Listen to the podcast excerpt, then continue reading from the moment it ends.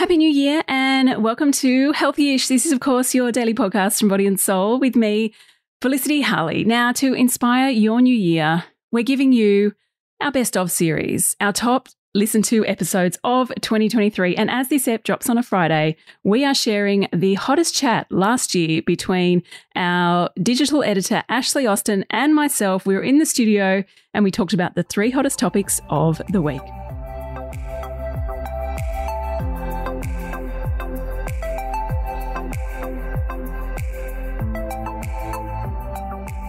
Ash, hello. Welcome back to Healthy. Hello, hello everyone. Another week. Another week, another few things to talk about. Absolutely. Kick us off.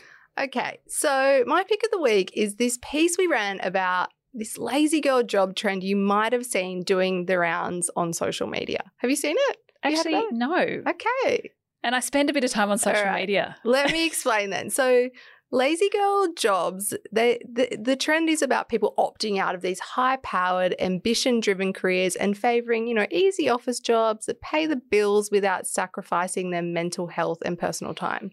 It sounds pretty good. So, Sounds like music to my ears right sounds now. like a dream. So in essence, it's it's a refusal to work outside of the hours and requirements stipulated in an employment contract and not exerting yourself beyond the outlined responsibilities. So essentially just doing the bare minimum. the bare FA, I was going to say. Yeah, the absolute bare. So Yeah. they're usually remote jobs too, and they have high levels of employee trust. So workers can take a long lunch break or run errands throughout the day as long as they get their work done. So this term was originally coined by TikTok creator Gabrielle Judge, and she calls herself an anti-work girl boss. Which I love. We're, we've really left the girl boss Mhm. era behind. And she encourages the younger generation of workers to be stringent about the kind of jobs they accept and the hours they work. So, as you know, coming up through the media, as Felicity and I did, a lot of long hours, a lot of things, tasks outside few- of well, our remit. few, many, Many. midnight finishes. yes, many, many. And it was just sort of quote unquote part of the job, as I'm sure a lot of you listening have jobs and careers in fields that are the same. She claims that hustle culture has gone on for too long, and she encourages everyone to tap out of the rat race and move into a job that just pays the bills and doesn't come at the expense of your mental health. Now, I can see this. I can feel it because we've had the girl boss era, which perhaps is one extreme, Yes. and this is the other extreme. I don't know if I'm into it. It sounds all amazing Yeah.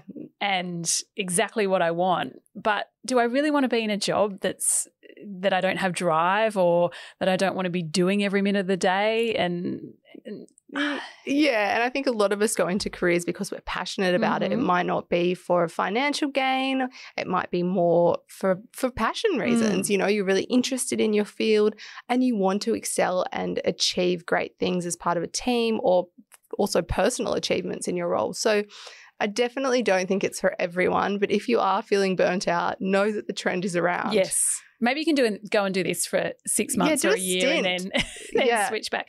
And actually, might I add, sometimes when we work late, we had lots of fun because Lots we were passionate about what we did. Exactly. We actually wanted to be there. We ended up ordering takeaway to our desks And getting it done. Exactly. And Yeah. it was fun. So, somewhere in the middle for me is probably the best place to be when it comes to work. Yeah, absolutely. Set some boundaries if you are feeling burnt out, or just do a stint. Maybe you want to just go and work at Checkout Chick for six months and go back to your Whatever it may be. Whatever it may be.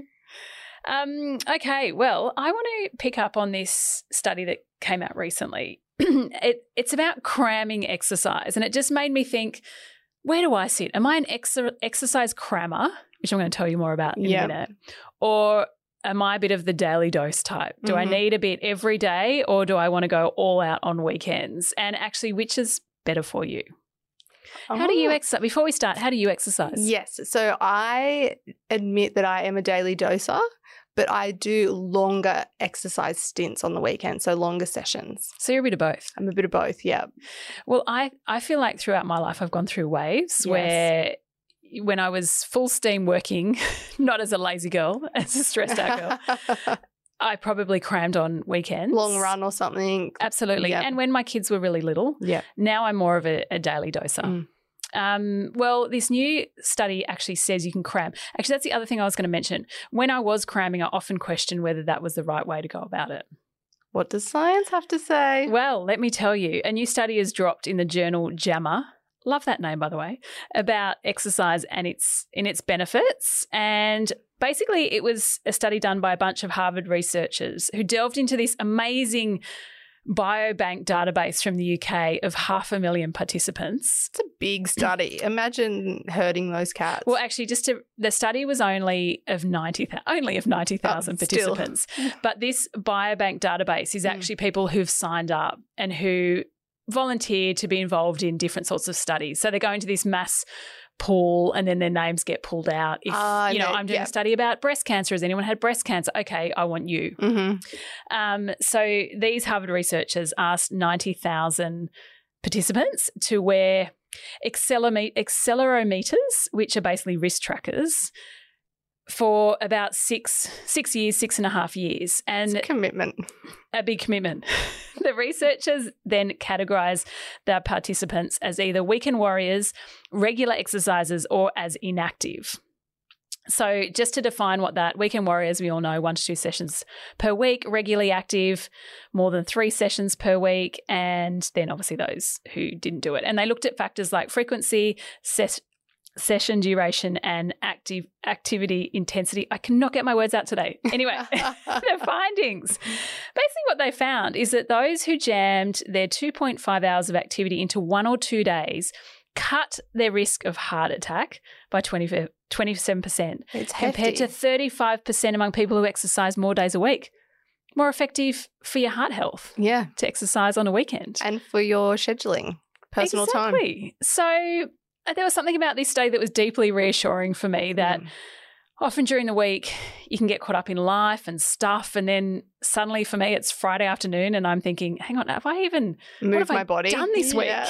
so you know what you can Hit snooze. exactly and Permission just get out there on the weekend Yeah, when you've got more time. exactly We love that. okay most click story of the week So, our most click story of the week was around one of our favorite things here at Body and Soul, and that's coffee.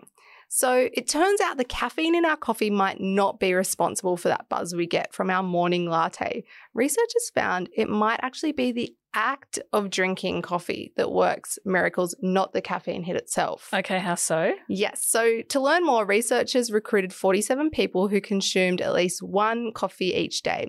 And they found it was coffee consumption, but not caffeine consumption, that led to better visual processing and cognitive function, like you know, your memory, your cognitive control, and goal related behavior. So they think that this placebo effect might work because culturally, drinking a cup of coffee before starting your day is a social norm. You know, we wake up, we have our coffee, and that routine leads us to be more productive. Most of us are more productive when we get up, we have our coffee, we get going with our day, mainly because of cultural norms, right? We can't just hop back into bed and have a three hour sleep. We have to go to mm-hmm. work, we have to look after kids and all the rest of it. So if you do get handed a decaf latte, accidentally next time you're at the coffee shop, it might not matter too much.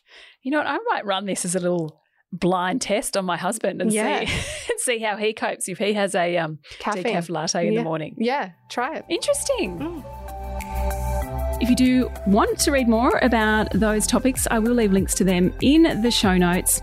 Anything else? You can jump online, bodyandsoul.com.au. Follow us on socials. We also would love it if you could rate and review this episode or subscribe to this podcast. Any other ideas for topics for us to chat about, please DM me at Felicity Harley. Thank you also for listening. Enjoy the summer sunshine, and until tomorrow, stay healthy ish. I'm Sarrah Le Marquand, editor in chief of Stellar and host of our podcast called Something to Talk About.